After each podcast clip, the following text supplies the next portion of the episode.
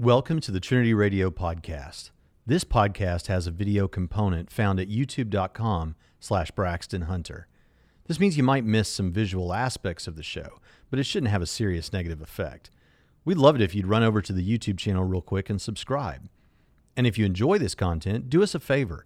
Take a moment to give us a five star review on iTunes and mention a couple of things you like about the podcast. If you really appreciate the show, you can help make it better and get extra content for as little as a dollar a month at patreon.com slash Trinity Radio. Enjoy the show.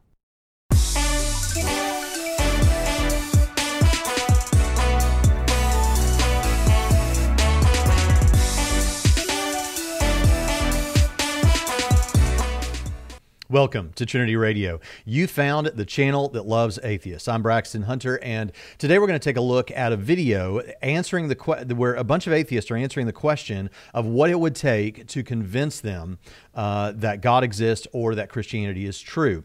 Now, you don't have to have seen any of the other videos on our channel or in this series to benefit from this, but this is in a series um, that began with a video I made asking 10 questions of atheists. And probably two dozen now uh, channels have responded to uh, that list of 10 questions. And so, what I've been doing is going through in each one with its own unique video and uh, responding to what atheists have said in, to these 10 questions. So, this is uh, video number seven, and there's going to be 10. And today we're answering that question of what would convince you.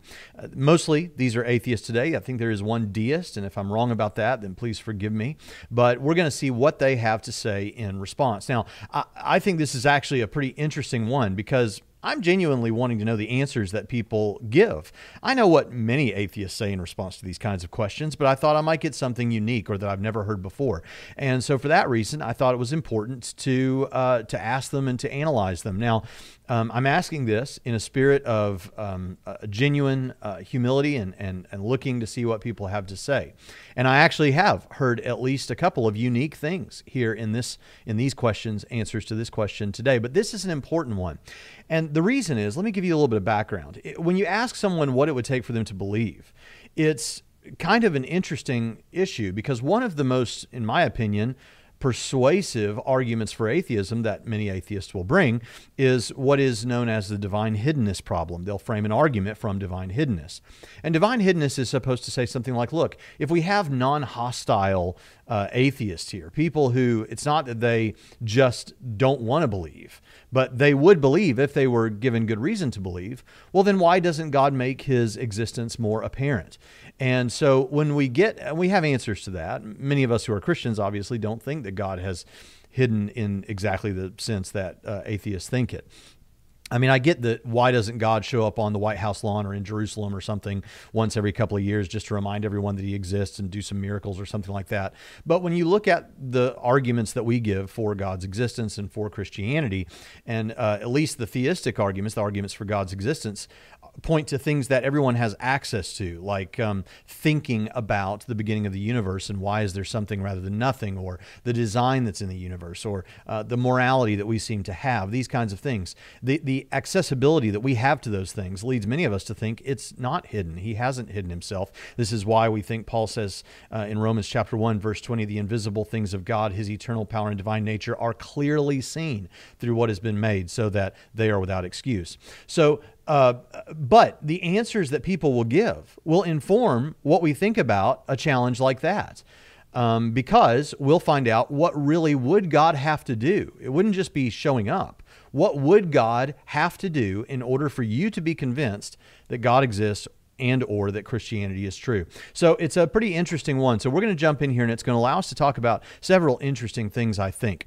All right, let's begin with a channel called Due Diligence and let's see what he has to say. And it'll begin with my posing of the question. I just clipped it from his video to make it easy in one clip. So you'll hear my question and then due diligence. Here we go. Most atheists I've met humbly admit that they don't think they can have absolute certainty about much of anything. But what they want from the Christian is a demonstration that God exists or that Christianity is true. Well, when we offer the reasons to believe that we do have, those are typically deemed not good enough. So, what sort of evidence, if any, would be enough to convince you? Do you know? The easiest answer here is the one that Matt Dillon gives. I have no idea, But if God exists and is omniscient, he would surely know, and if he's omnipotent, he'd be able to produce that evidence. Now, seeing as I don't believe, I can comfortably say that God hasn't provided this piece of evidence, which means that an omniscient, omnipotent God either doesn't exist or he doesn't want me to know he exists, and either way, it's not my problem. But I think it's worth noting that I think this question is also a bit misleading. You're asking what would convince me of this statement, but this is actually not just one statement. Let's say that you managed to convince me that the universe had a creator, that there is a morally perfect being, and that Christ was resurrected after dying on the cross. You still didn't convince me that the creator and the morally perfect being are one of the same, or that Jesus had anything to do with either of them. You're not actually promoting a God claim, you're promoting God claims. And proving one doesn't necessarily prove another. If you want to discuss what it would take to convince me that God exists, it's up to you to first define the minimum requirements for a belief to be considered belief in God. If I believe in a morally bankrupt evil creator of the universe, would you say that I believe in God? If I believe in a morally perfect creator who no longer exists, does that meet the requirements? What about a morally perfect father of Jesus of Nazareth who had nothing to do with the creation of the universe? Do you see the problem here? Do you see how many added assumptions you bring into this discussion? all right, so let's uh, start responding here to d- due diligence. Now, first of all, uh, he brings the Dillahunty answer. This was bound to come up, and by the way, there were many more videos I could have clipped and put in here. In fact, there may be some others in this list who give this same answer. It's become a very popular answer to this question. The idea that I don't know what it would take to convince me, so I can't tell you, but uh, if God exists and he's omniscient, he would know what it would take to convince me. And so either he doesn't exist or he doesn't care to do that for me. So it's not my problem, it's on him. Now, that sounds okay. I mean, that sound, that has a little bit of a, a reasonable ring to it. Actually, we're going to see a couple of atheists in this video who have a problem with that answer that we're going to get to uh, toward the end. But first, I want to just say this. This presumes that you have an epistemology that would allow for uh, that kind of an answer. This presumes that um, that that that something would convince you on your epistemology.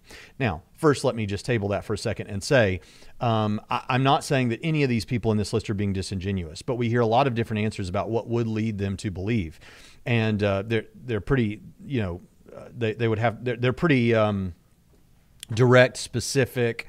Um, incredible. And uh, the thing about it that I want to point out is I do kind of think that there are probably less things than that that would convince them. So I take what these people to mean is what should, in their opinion, what should uh, convince them that this is true, not what actually would. But I could be wrong about that. But here's the problem with this. Um, if there, so what Dillahunty does, and this is going to come up again in the next uh, respondent, but what Dillahunty does, and I don't know whether this is intentional or whether it's just something that he finds himself doing. Uh, I certainly don't think it's intentional on the part of the people that echo him with this. But when he says something like, I don't know, when he says something like, I want a demonstration, and this is what I was getting at in the question when he says something like, I want a demonstration that this God exists or that Christianity is true, um, but then he doesn't actually give us a benchmark to shoot for. Like, if we gave you this, would you be convinced? As long as he doesn't give us that benchmark, then whatever we give, he can just say, that's not good enough. That's not good enough. That doesn't convince me. That shouldn't convince you. No, no, no, that's not convincing. Whereas if he gave us a benchmark, at least we would know what it would take to convince him so that if it was met, well, then he couldn't back out and say, well, that doesn't convince me because I did say that would convince me if it were given. We don't get that.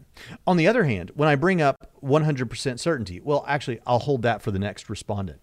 But the problem is with Matt Dillahunty, it may be that the reason Matt can't give us an example of what it would take to convince him or due diligence to convince him is because they have constructed an epistemology such that there is nothing that they think should convince them or could convince them. That's why perhaps they can't give it to us. Now, I don't think that they would say that, but take Matt as an example since I don't know about due diligence and since he did cite Matt as his reference for this. Uh, Matt Dillahunty is on record saying in a debate with Matt Slick in 2015 that if someone parted an ocean in Jesus' name, that he wouldn't be convinced that something supernatural had happened. He said in a debate with uh, with um, Mike Licona that if Mike's head were cut off and an hour later it was reattached without human involvement, and Matt and uh, Mike began to tell Matt about a conversation that Mike had just had in the afterlife with one of Matt's deceased friends that only Matt and that friend knew about that conversation, and Mike was able to tell about that, and there was no explanation for how he was dead, head uh, not attached, reattached, and all of those kind of things. That he, uh, something like he couldn't conclude that that was something supernatural that had happened. If that's the level of skepticism that you're at, that is an unreasonable level of skepticism.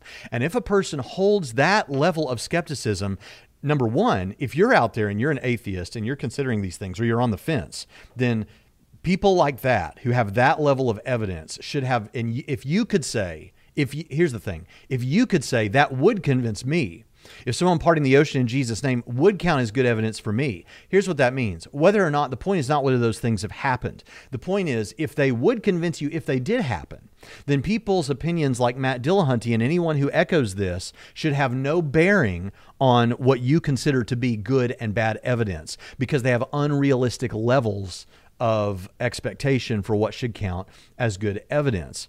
And so, with a person like Matt Dillahunty, who wouldn't believe in under those incredible circumstances, then uh, then it could well be, and I think we are within our rights to say something like, it seems like you have constructed an epistemology such that realistically nothing could convince you. So, could God, if God, if there's a God, does He know what it would take to convince me? It could be that what God knows about you is that you won't be convinced no matter what is done for you. That could be what God knows. It's not that there's something God isn't capable of doing. I mean, God could remove your free will and force you to believe, but if we're taking it that God wants you to freely choose him and choose to accept him and, and not force it on you, then it, it may be that there's nothing that could be done, and that's what he knows. Uh, and that's the answer to due diligence's uh, thing as well. And I think that is so obviously uh, an acceptable response to this that I think atheists should stop using this.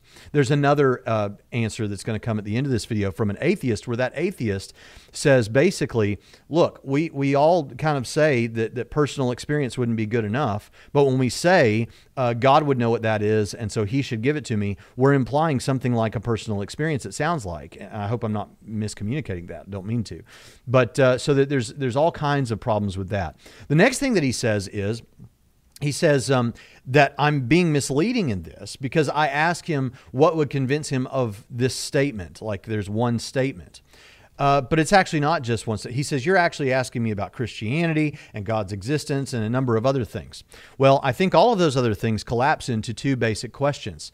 The question we have before us now is Did I ask you one question or did I ask two questions? Let's just see real quick. Is a demonstration that God exists or that Christianity is true. What was that?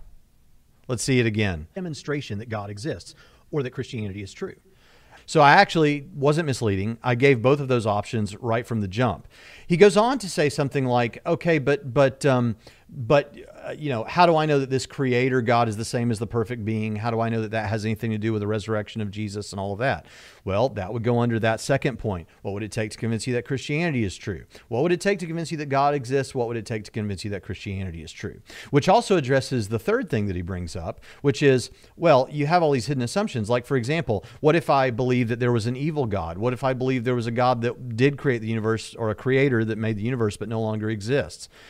Well, in such a case, um, though that would be theism. That would be to affirm that some God exists. It wouldn't get you to Christianity. So I'm happy to know that there could be evidence. Well, actually, you didn't tell me this, but there could be evidence that would lead you to believe, in principle, that God exists uh, but wouldn't necessarily get you to Christianity. That's why people like me offer two kinds of evidence. We argue for God's existence using the theistic arguments, and then we argue for the resurrection or in some other way Jesus' divinity, and we do that as well. So it's a two step method, the classical Christian apologetics approach. But we actually got no answer. Understanding that, that means we got no answer to the question of what would it take to convince you that Christianity was true.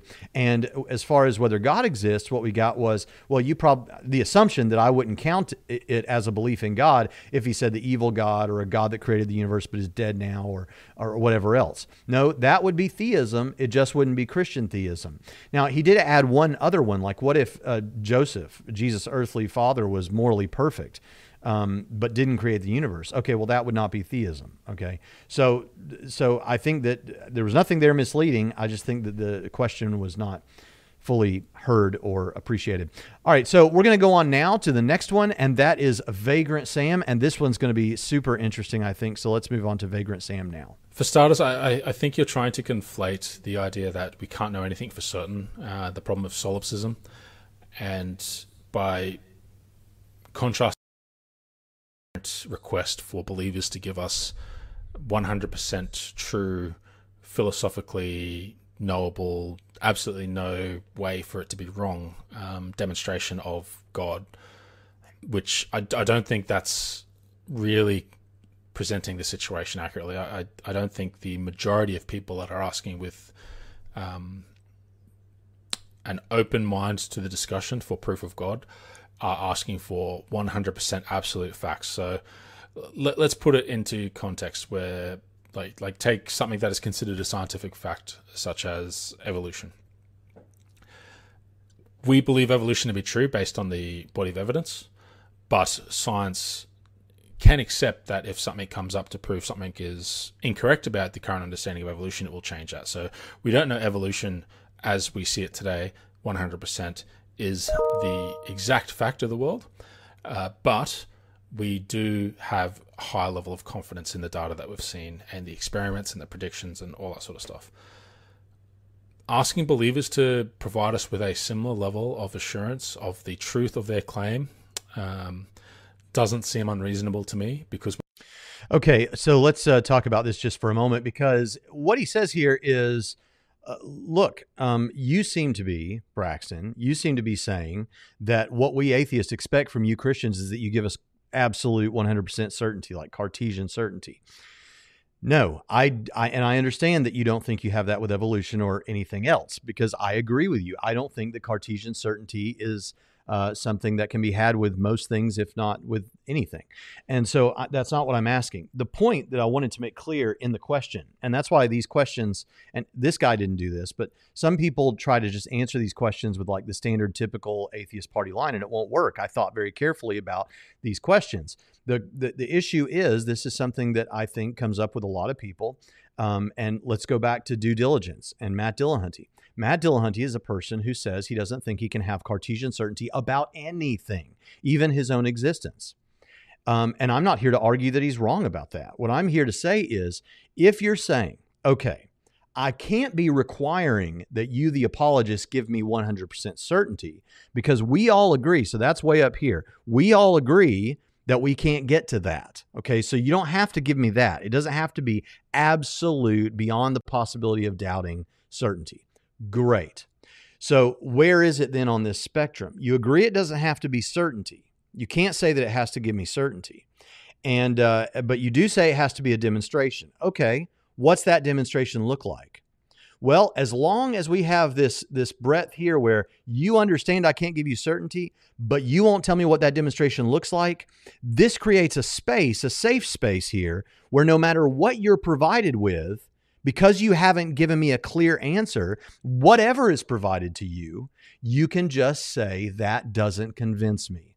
I'm not convinced. And that's one of the reasons why it appears to many people that Matt Dillahunty wins a lot of his debates, when really all he did was just sit there and say, I'm not convinced in a very eloquent way. Not that he's not aware of the arguments, not that he doesn't provide uh, interesting feedback. It's just that um, that the benchmark becomes convincing Matt. That's how you win the debate is to convince Matt. Well, uh, I like uh, I go back to Mike Winger's uh, quote that that that I fell in love with. It was one of the first things I ever heard from Mike, where he said in that in his debate to, with Matt Dillahunty, he said, "My job is not to convince you. My job is to present convincing arguments. Your job is to be convinced by convincing arguments."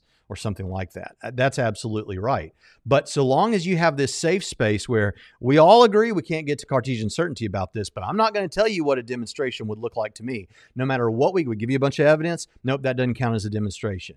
Okay, how about all this evidence? Nope, that doesn't count either. Until you're clear about it, Well, then all you have to do to avoid ever having to believe or ever having to concede that there was a good case made is just to say, well, that doesn't convince me. Now, again, I don't know whether that's something that Matt thought through and created and uh, or not. I, I, don't know. I can't speak to his motivations. I, I do know that there's a lot of atheist YouTubers who have latched on to that and echoed it from Matt who I definitely don't think it's that's their reason for saying it. I think it seems to have an air of of reasonability to them. But that's the major problem with it. And so it's a it's a really big problem. So no, I'm not saying what he took me to be saying that you, we Christians understand that you atheists are asking us to give you 100% certainty. Quite the opposite. I understand that you don't think you can have 100% certainty, but also we're not told what a demonstration looks like to you. So there's this safe space where you can just say about anything. That doesn't convince me. All right, uh, let's move on to the next thing that he says. We're asking for them to bring us a philosophical truth. We're asking them to bring us a physical probability. and I don't want to use probability either because again, numbers don't really make sense. Uh, if particularly if we're taking reproducibility um, in a, a, lab off the table, as you sort of suggest, to um, as it's a bit of a non-starter. Which I mean, once once we can't use a claim to like once once we can't test it, once we can't investigate it. I mean, how are you going to demonstrate something that you can't reproduce. Like you, you can't demonstrate a fact if you can't reproduce an outcome based on a prediction, because that's no longer a fact. Um, I, I think this says more about the weakness of the evidence that Christianity claims as evidence than it does. All right, so uh, let's let's go back to this. That's pretty well it. So it's so here's the thing. Uh, the thing about um, experimental reproducibility, I did say in the video, I said, let's take experimental reproducibility off the table uh, because that's not always necessary with science. And this created a problem for a lot of people. It's not that there is no way to test a claim. In, say, the historical sciences, you can necessarily, uh, you can't necessarily reproduce an occurrence like in the lab with experimental reproduction in the way you would with say chemistry or something like that. So what you have to do with uh, with historical science, and I'm going to give you more on that in just a moment, is you have to form a hypothesis about what you think caused this particular event in the past. And then you have to do some abductive reasoning. You have to infer the best explanation. Now, there are controls for this. So, like, what you want is you want to uh, posit what is the best causal explanation for this? What has causal adequacy? And what we mean by this is this particular thing that we're positing as the explanation of the cause for a particular phenomenon has to have the ability to uh, do that. And it's nice if we can demonstrate that it was that this particular thing was there at a particular time when the event occurred. So let's say, for, exist, uh, for example, we found um, uh, a layer of ash, okay, in a in a big area, like a huge area. And we want to try to explain what we think is the best explanation for this occurrence. So, uh, so we we don't know exactly, but let's say we have a couple of competing hypotheses. So on the one hand, we could say, well, there was um, uh, people were creating, uh, you know, campfires all over this region, and so that left some dust everywhere or some ash everywhere. Another uh, explanation is, well, no, actually, there there was a volcano that erupted and left this layer of ash. Okay, which of those is the best explanation? Well, in this particular region, it's not isolated instances of ash like what you'd have with a campfire. It's a, a thick layer of ash throughout the whole region. Okay, well, in that case, the volcano is the best explanation. And we can actually demonstrate, too, that the volcano was there during this particular period of time.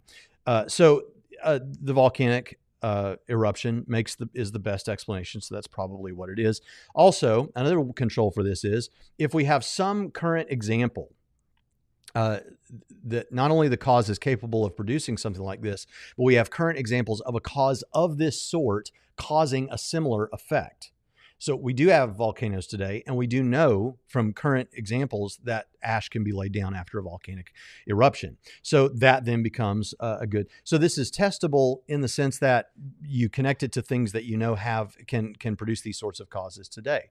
The thing is, you can't recreate the volcanic explosion in all of its majesty in your lab. That'd be a pretty big lab. Or with the beginning of the universe, for instance, at one time, uh, the Big Bang hypothesis was a competing hypothesis with the steady state theory, and they both had ways of explaining things like the red shift and uh, uh, the you know the balance of energy in the universe, all these kind of things. They had they both had explanations for all these things, and so they seem to be okay. These are these are competing hypotheses. But whenever the background radiation wave was discovered, that was more consistent with the Big Bang because a cosmic event like that, and where you'd have a microwave background radiation wave that was felt throughout the universe, that seemed to be more consistent with Big Bang cosmology than it was with the steady state theory. And so the Big Bang cosmology seemed to win out. So you have to do this abductive reasoning, this inference to the best explanation. But you it's testable in the sense that you you can look at what we have today as possible causes for things, and you have to connect them to that in some way. Let me read to you a, a section on this from Stephen Meyer's signature in the cell, which says historical scientists use a common method of evaluating their theories in which they evaluate the relative explanatory power of an inference to determine its strength, plausibility, or likelihood. This meant that historical scientific theories, like other scientific theories, were testable, albeit by reference to distinctly, distinctively historical criteria for determining what an explanation qualifies as best. Historical scientists test their theories against the explanatory power of their competitors and against our knowledge of the causal adequacy or causal powers of various entities. They make these assessments based upon our present knowledge of established causes and effects uh, cause and effect relationships. The criteria of causal adequacy and to a lesser extent causal existence developed by uh, developed by Lyell and used by Darwin constitute critical experience-based tests of historical scientific theories, tests that can be used to discriminate the explanatory power and merit of competing hypotheses. Now listen to this. This is the this is what I want you to hear. Clearly, this method of testing scientific ideas is different from that used by experimental scientists who test their theories by making predictions about what will happen under controlled laboratory conditions. I'm going to read that again. Clearly, this method of, of testing scientific ideas is different from that used by experimental scientists who test their theories by making predictions about what will happen under controlled laboratory conditions. Even so, historical scientists are not the only scientists to use it. Arguably, Watson and Crick used this method to test their ideas about the structure of DNA um, against competing models. And many scientists, theoretical physicists, biochemists, psychologists, astronomers, pathologists, medical diagnosticians, as well as historians, detectives, and thinking people everywhere use this method of reasoning every day to make sense of their experiences. That's from page 174 of the book. Now, the, the reason that this is important is when we're talking about something like God, well, yeah, God is not the sort of thing that you can put into a beaker or put into a lab and do experimental, uh, that kind of experimental uh, observation and and and uh, testing on. But what you can do is what historical scientists do, at least in some cases, and certainly with a teleological argument, or perhaps even with uh, aspects of a good cosmological argument maybe even a contingency argument. And so what you would do with something like this is you would say, okay, let, us just take uh, what Meyer's on about in his signature in the cell. So um, the design hypothesis. Now, whether you take that as seriously or not, it doesn't have to have anything to do with evolution or anything like that. We let's talk about abiogenesis and uh, first life on Earth. What we see in uh, these cells, what we see is this code, this DNA code that is replicated by the RNA that creates these protein molecules that then do out, go out and do these particular jobs. It's like a language system. It's like a code. It's um, it's it very much is that way. I talked recently to a scientist who's also a Christian apologist, Jonathan McLatchie, who uh, confirmed no, in the literature we talk about it as a code, as a language system, that sort of thing. So, uh, what so what you would say about that is okay, we we we're not going back to reproduce that in in in its original situation, but what we can do is we can say okay, what's the best explanation for a cause for this? Well, the only explanation that, uh, or I could say the best explanation, which is what you're looking for, the abductive reasoning, is actually something we have today that we know is a cause of things, and that is a mind. Minds seem to generate information in a reliable and workable way. That's something that would make sense of abiogenesis is a mind giving us this information. Um, and we and again we have this today. We know that this exists today, and so it makes sense of what we see with something like abiogenesis. But you can't put God into a beaker and and do uh, uh, you know predictive experiments on God that way. So I think that that's an important thing to keep in mind when you're when you're looking at at these sorts of things. All right, let's move on now. This is interesting because here we get to um, here we get to the deist in the discussion. I think he's a deist, Mr. Brass. Let's see what he has to say. And I think it's hilarious. He replicated my set, at least as my set used to look.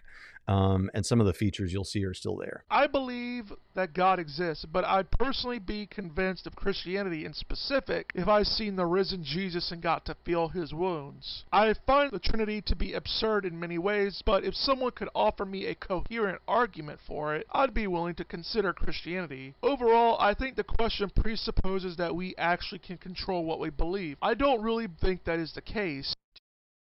Okay, so uh, what do we what do we see here? We see uh, number one. He said, "I'd want to feel Jesus' wounds." Okay, that would. So, by the way, this particular respondent, I think, actually gave us some answers that are you know in the realm of what we do as Christian apologists already. Now we can't show you, we can't give you Jesus' wounds to feel them. That's true.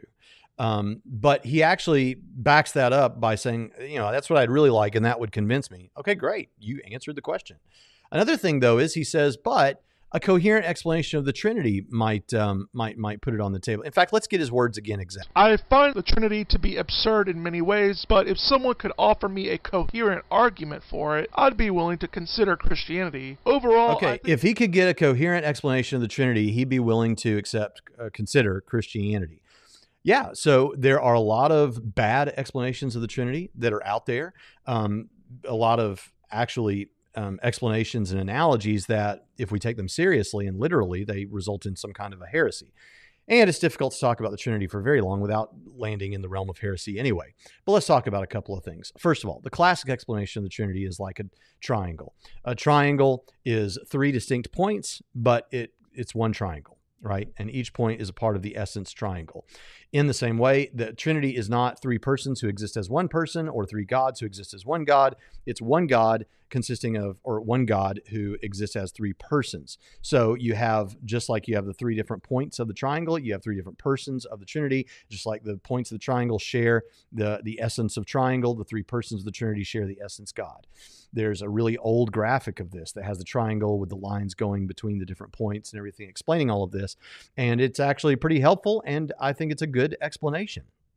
What that shows is that there's nothing incoherent about it. To, to say that it's absurd, I would think you would want to show something that that um, is in some way incoherent about it, uh, if you mean absurd in the strict way. Sometimes I use the term absurd in the more casual, everyday colloquial language, but um, I don't think it's absurd. I don't think it's incoherent. I think it makes sense. There's nothing contradictory about it. It's just that you you might doubt whether that can actually be like is there how can we conceive of that um, well, you know, here's another one. A friend of mine was going to use this in a debate, and I don't want to mention the friend's name in case he doesn't want to be associated with this because he didn't use it. So maybe he doesn't like it for some reason. But this is not me giving you an actual analogy for the whole Trinity. This is only me giving you an explanation or an, a way of thinking about one of the ideas used in the Trinity that I think will make it more digestible to you. So, heresy hunters out there who want to, Christians who want to accuse me of heresy, I'm not doing that. Okay. I'm just giving people a way to think about something like this. So, um, if you've ever seen the Back to the Future movies, you know that one of the, the villain in all the movies is Biff Tannen who's the bully for our, our uh, Marty McFly, our, our central character. And um, he, uh, in Back to the Future 2, when they go to the distant future of 2015, where there are flying hoverboards and all kinds of other things that we were let down about when we got to 2015 and found out they don't exist. Um, we the old Biff Tannen, as he's now old in in 2015, actually gets into the the DeLorean and goes back to what is it 1985 I think, and he speaks to his former self. They're sitting in a car together and they're having a conversation. All right, now this is not the Trinity, but what it kind of is interesting about it is, even if you don't believe in time travel, just the sheer uh, an you know illustration of this kind of helps. You've got two different persons here. You've got old Biff Tannen and young Biff Tannen, but they're the same being, Biff Tannen. You just have two instances that are two different persons at this point, you know, but they share one being. They're both Biff Tannen, the, the being that we call Biff Tannen. So, um, you know, that, that's just a, maybe that'll help with thinking about it. But the, the idea is there's nothing incoherent about the Trinity if you understand the Trinity correctly. But there are a lot of people who say things like, well, it's one person uh, and three persons, or one God and three gods. And those would be contradictions, those would be incoherent. But one God um, and three persons is not contradictory. Now, he lastly says that he doesn't think we can control what we believe. Now, I don't actually think that that's entirely true. Now, um, I've some of you have heard me say this a lot, but there is what we could call direct doxastic voluntarism, where I could just choose to believe there's uh, you know a flying yellow dragon behind me in the scene, even though I can look and I don't I don't see it. Um, I, the idea that I could just choose to believe that and deliver to myself on that um, doesn't work. Now, actually, if you want to get really specific, I could choose to believe it. I just couldn't deliver on that choice to believe um, on that. But but just choosing to believe something and then making yourself believe it all at once uh, is direct doxastic voluntarism. And yes, I agree that doesn't that's that's not really something that's that's feasible. But indirect doxastic voluntarism is very much possible, and that's where you say, okay I'm going to open myself up to um, this possibility in, in, a, in a grander way than I have before. I'm going to immerse myself in the literature that's meant to show that it's true. And, I, and by putting yourself in a position where the belief would arise, arise naturally, you chose to believe indirectly. And uh, uh, the, the, the great analogy for this that I heard from Tim Stratton is imagine a man marries a woman who's already got a son and he wants to uh, he he wants to love that kid, but he can't just make himself suddenly have all these feelings of love for the kid. But what he can do is choose to take that kid out to the movies or to go to a ball game or to have experiences that are meaningful with that kid. And and over time, that that that feeling of love arises naturally but did he choose to have those feelings? Yes. He couldn't do it directly, but he did do it indirectly by putting himself in situations where that would arise. And you can do the same thing with with beliefs. Um, so I, I, agree in a sense that you can't do it directly that way, but you can do it indirectly, and I think that's important. All right, we move now to flatulent dragon. Uh, very nice individual who has been very hospitable in responses to me, and I really appreciate that. Um, and so let's see what flatulent dragon has to say. I honestly don't don't. And there's a twofold problem here. First, whatever evidence you could come up with would have to essentially upend everything else that we know about reality. Okay, first of all, is that true? If we could provide evidence that a God exists or that Christianity is true, and I believe we do, does that upend everything we know about the nature of reality? I, I don't see how if the Christian God exists, that doesn't mean that gravity is not a thing. It doesn't mean that our solar system doesn't operate the way that we think it does. It doesn't mean that um, that uh, you know your relationship with your wife or your significant other isn't real all of a sudden. It doesn't mean that your friends aren't your friends. It doesn't mean that uh, what we call fundamental particles aren't fundamental fundamental particles. It doesn't change anything, except you have better explanations for all those things is my opinion. Um, you, i mean you have now a rational cosmos because there's a rational mind that stands behind the cosmos. Your relationship with your spouse can be even more meaningful because there was a designer who who and these and that individual and you yourself have intrinsic value on a higher level that you intuit and now you have a greater explanation for it because you're made in the image of god um, so it, it, it informs a whole lot of it makes better better sense out of your morality. It it makes sense of your intuition that you have free will. There's all kinds of things that would be informed by this. Uh, but it wouldn't change them in the sense that I think he means that it would change them. Uh, scientists carry on doing science. Uh, astronauts carry on uh, doing space travel. I mean, I, I, just uh, don't don't understand why it would change everything we understand about the nature of reality, except in the grand fundamental sense that we could appreciate it in a different way or would have um, more explanations at our disposal than we have on methodological naturalism or metaphysical naturalism. So I, I don't know about that. I'm not sure what was meant by that, but maybe he can um, give me an explanation. And that's a big ask. Um, second, we would need some way to be able to differentiate, for example, a miraculous event from advanced technology or delusion or trickery or something like that. And I just don't know off the top of my head what mechanism you would have that would do that. And that is that analytic tool needs to be there in place before we can even begin to examine. Yeah. So, um, okay. Uh, the thing that I want to point out here is how how could we tell the difference between trickery and uh, some advanced technology kind of thing, like maybe aliens did it or something like that, versus no, no, it's a legitimate miraculous event. It's it's from God and all those kind of things. Well, um, again, let's go back to the Cartesian certainty point. Uh, we might not be able to, with particular instances, prove with Cartesian certainty that a particular event was from God instead of from an advanced civilization of aliens or something or trickery. Uh, but this is where I really do take it, and, and that could actually let's let, hold on. Let me let me give this the full fairness that it deserves there are some things that have been done in the name of God or done by religious figures that were trickery used to rip people off or to convince people of something or whatever. So, yeah, that, that level of skepticism, some kind of skepticism about these kind of claims is important. And I have that. Uh, I don't just believe every miracle claim I hear. But here's the thing on the other hand if you have something that is really epic, like again, back to the um, Mike Licona and Matt Dillahunty debate, uh, Mike asked Matt about what if suddenly there was a comet that collided with the moon and suddenly in Hebrew and Greek it said God exists or something. Um, and then go back to the uh, Matt Slick example of somebody parted an ocean in Jesus' name. Something on that level, something really miraculous, or a resurrection of the dead, or something like that, Jesus' resurrection.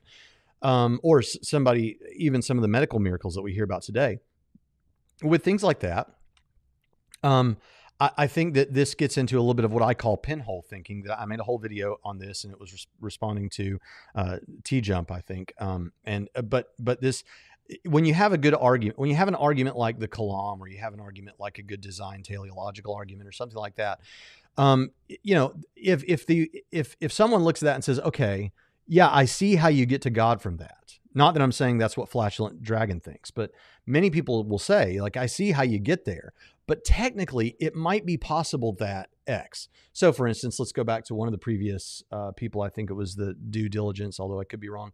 Could have been Vagrant Sam, but but one of them, I think it was due diligence, said, uh, "Well, if you showed me that Jesus was raised, that doesn't prove to me that God did it." Okay, uh, when if a man thinks of himself as God's special agent to bring about the kingdom, which is universally accepted by scholars, as if he's walking around during his life saying, just watch my life and see what happens. And then he rises from the dead.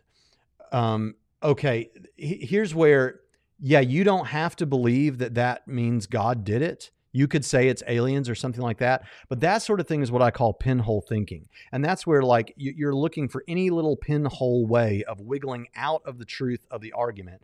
And that is kind of like looking for something like Cartesian certainty. These things are not meant to uh, give you Cartesian certainty, and I don't think Flatulent Dragon is asking for that. But just for other listeners, if if someone is is looking for a pinhole, the thing what we need to do is look at an argument, look at the evidence that's given, and say what is the best explanation for this. Even if it's a deductive argument, the uh, the uh, premises are sometimes defended abductively. So really, what what does this argument seem to point to? Because if we're looking for truth, we should be looking for what is likely true on the basis of this argument? What is the best explanation? And eh, you know saying something like well you know technically aliens might have done that or something i just think that's pinhole thinking and and i you know i don't have a whole lot of time for that. Secondly um, with something like this what about advanced technology? What about these sorts of things? Another thing you can add is well, did this happen in a religious, a religiously informed theater? So, for instance, the resurrection of Jesus most certainly did.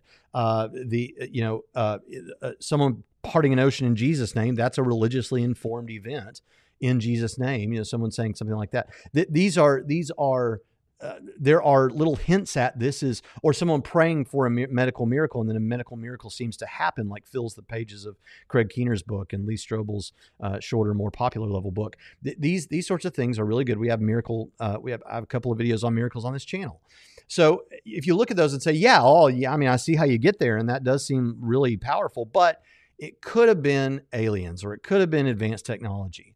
Okay, but the religious theater in which this is, is, informed, someone just prayed for this person, or a number of people were praying for, for this person, um, as is the case in one episode where uh, one issue that's brought up in Keener's work, where uh, actually I don't think it was in Keener's work, it was in Strobel's work. Keener told Strobel about it, um, because he found it after his book was already released, where this woman, her story was told on the radio, and the, the radio guy was saying, Hey, everyone pray right now for this woman. And suddenly there was an incredible, miraculous healing. You know, the, the, the, the theater of that seems to indicate that it's not just an advanced technology. Does it give us absolute certainty that that it wasn't? No, but but do we need that? Do we have that with anything else? Uh, I think that's an important thing to consider. All right, so let's move on now and let's take a look at the last video that we're going to look at, the last clip, and that is of Paulogia and Shannon Q on Shannon Q's channel. So this one's a little bit different. And remember, we've been hearing from people um, well, I think I may have only played one like this here, uh, but there are a number of responses to my 10 questions that said the Matt Dillahunty thing of, well, I don't know what would convince me, but if there's a God, he would know and he would give it to me, and he hasn't given it to me. Uh, so he either doesn't exist or doesn't want me to know that he exists. So let's hear what Paulogia and Shannon Q have to say. Oh, you're going to have to lean in. we almost wrecked this place.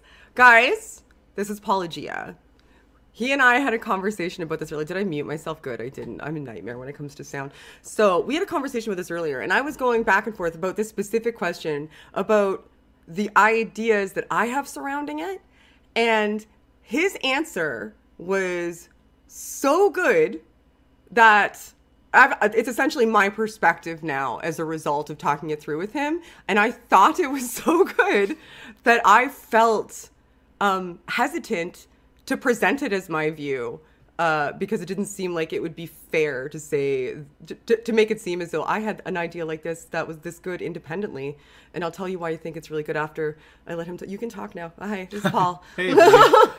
Uh, so first of all, in case someone else came up with this idea sooner, you know, I'm not taking credit, but this is my thoughts recently. Um, 2020 has been a long year, but in this year, I've had conversations with both uh, young Earth creationist Eric Hovind as well as uh, Sean McDowell, Dr. Sean McDowell, uh, expert on the apostle martyrdom, and both of them posed this question to me during our conversations. And both times I gave the Matt Dillahunty answer, which has been my answer for a long, long time. And that answer is I don't know what it would take to convince me, but an all knowing God would know, and he hasn't. Yes.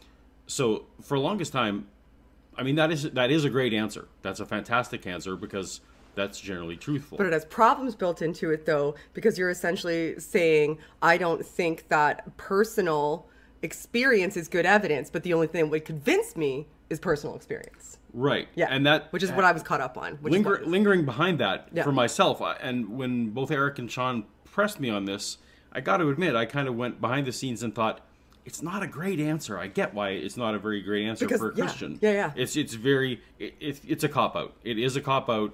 I mean, it's it's truthful. It's a truthful cop out.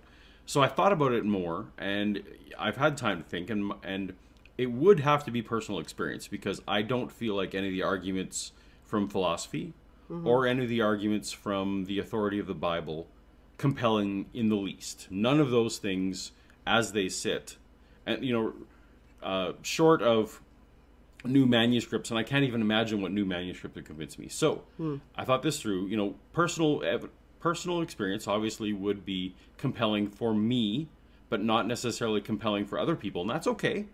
Personal experience, it would have to be. But Sean pressed me on. Well, if it was personal experience, Paul, you've said on record that you would wonder if it was a hallucination, and of course you would. Why would you not at least consider that this personal right. experience I had was a hallucination or something. The brains are mysterious things. We don't always know how they work. Mm-hmm. But so the thing that I now feel like I would do if I'm ever in this position, I will ask the person communicating to me personally or the being communicating to me personally to share with me something that I don't know, and ideally something that no one on earth knows. Now, if you Google unsolved math problems, there are dozens and dozens of very famous math problems that often have like hundred thousand million dollar prizes to the mathematician who will solve them, and they have some of them have been lingering around for uh, decades, if not centuries.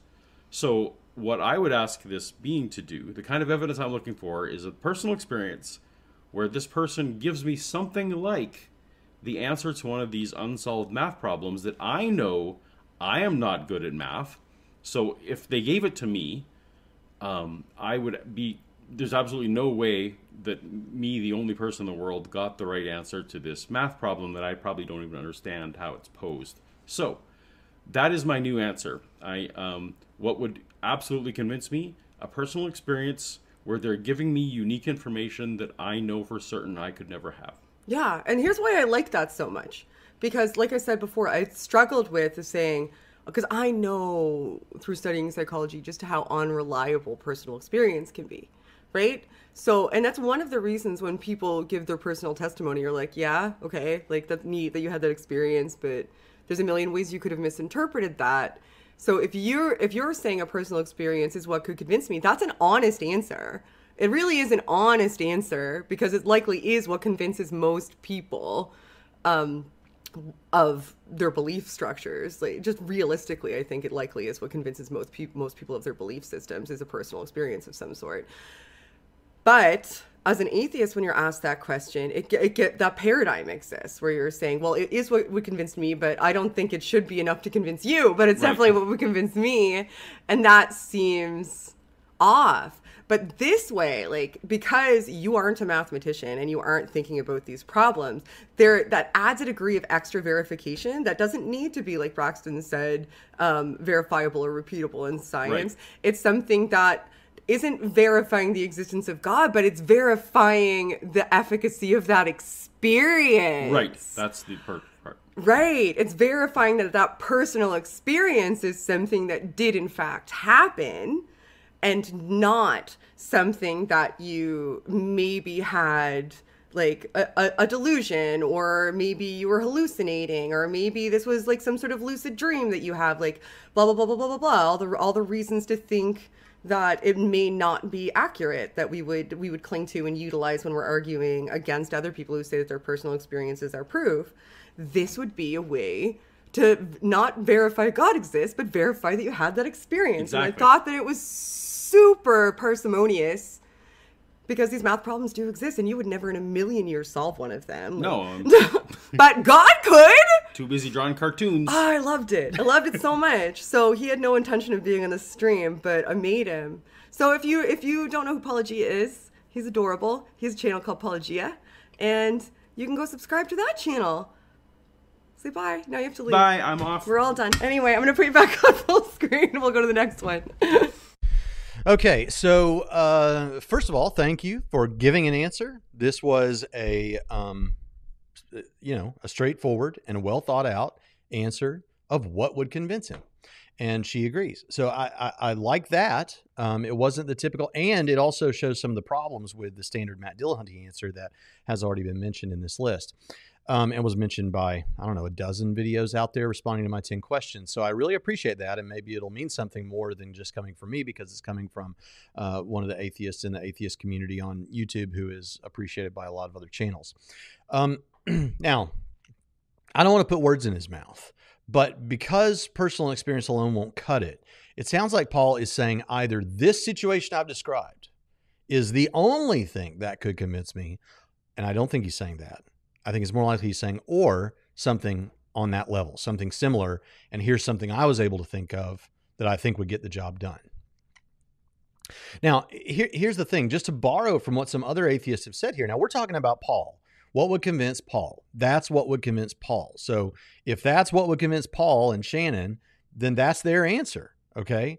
But it wouldn't be too hard to think about what some of the other atheists have said and say, okay, well, how do I know it's not an advanced technology like Flatulent Dragon said? What about how do I know it's not aliens that could do this? Because uh, certainly aliens could give you a bizarre experience in which they give you the solution to some math problem um, uh, that, that would do something like that. And of course, then the, the thing that we often hear about aliens as an explanation is at least that would be something natural. We know that natural beings exist, and so that would at least be more plausible than a god or something.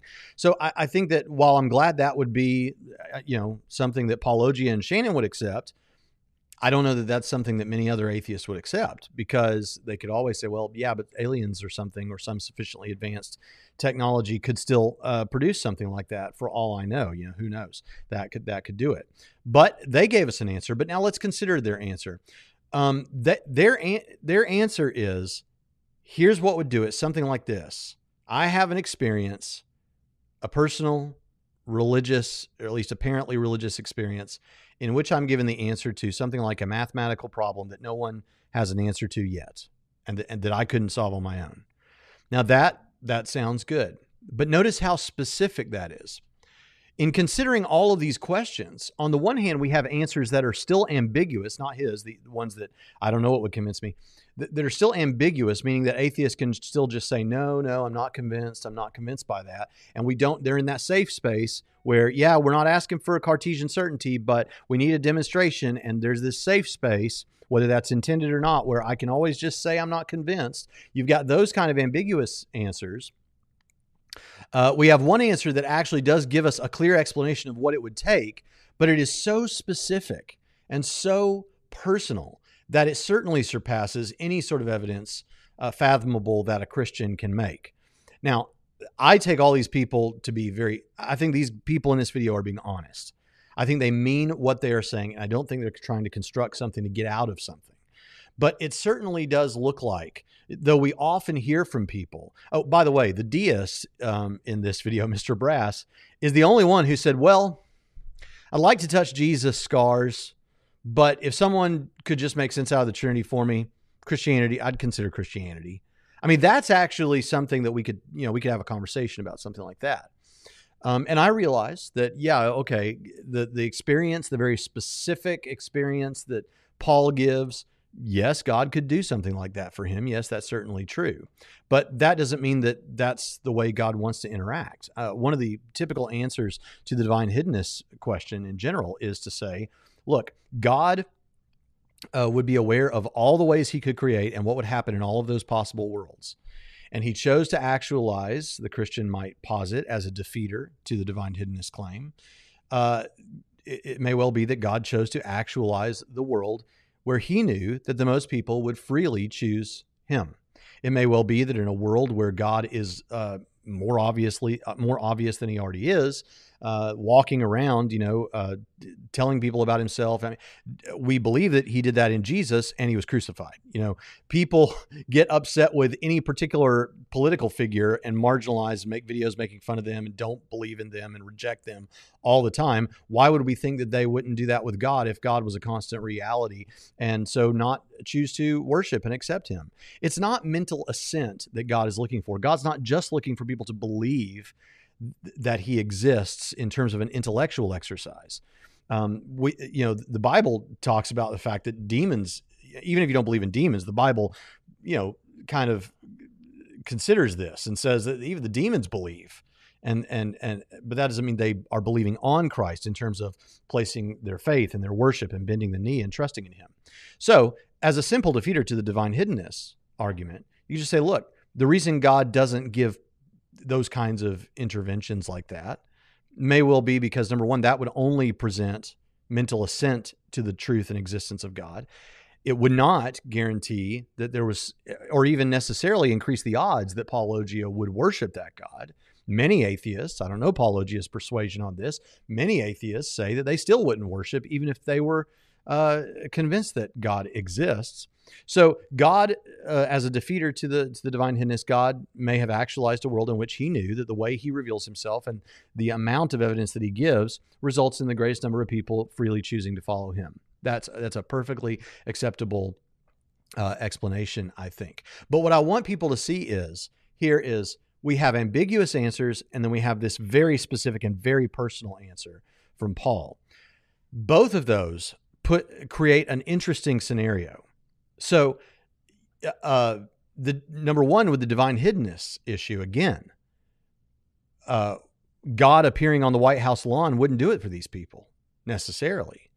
God appearing every two years in Jerusalem and healing some people because maybe that's aliens, right? We heard that. Maybe it's an advanced technology that we don't understand. A personal experience, except for the one that Paul describes, won't do it for people because uh, that could be a hallucination, right? So we have this very specific and creative idea, but that may well not be the way that God chooses to interact, which means for the divine hiddenness claim, it becomes very specific. It becomes if God exists, he would reveal himself to us in the way Paul says for everyone on earth if he doesn't want to remain hidden. And that seems uh, that seems odd to me.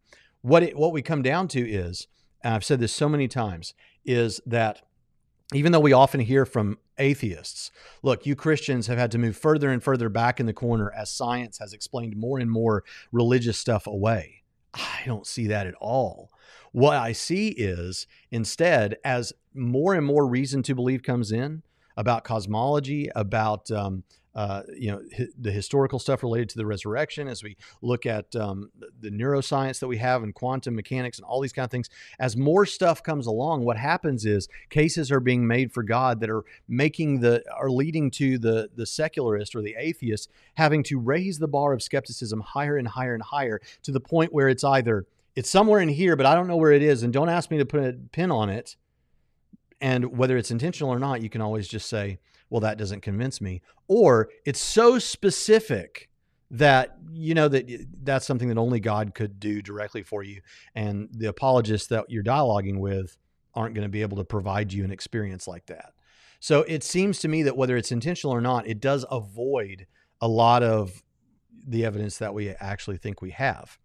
And that's fine. If you're not convinced, you're not convinced. But I just want to point out that number one, for the divine hiddenness stuff, um, it, it takes away a lot of the, uh, it makes that that whole thing of divine hiddenness seem a little bit hollow because most of the ways that people presenting that argument in the academic level are thinking of that God could reveal himself, you wouldn't believe that anyway because it's aliens or it's personal and could be a hallucination. And so, uh, so I think that's number one. It, it does it does damage to the case atheists I think are trying to make with a divine hiddenness argument. And number two, I think it shows how high the bar of skepticism has had to be raised. So, um, but I appreciate it, and I will think more about some of these answers, particularly the one that uh, Paulogia and Shannon Q presented, because it is interesting and creative. And I'll be thinking about it as we end this video. I hope you've enjoyed this. If you'd like to support what we do here in responding to atheists primarily on YouTube and on podcast, you can do that by visiting us at um, patreon.com slash Trinity Radio. Um, and with that, I'll see you next time on Trinity Radio.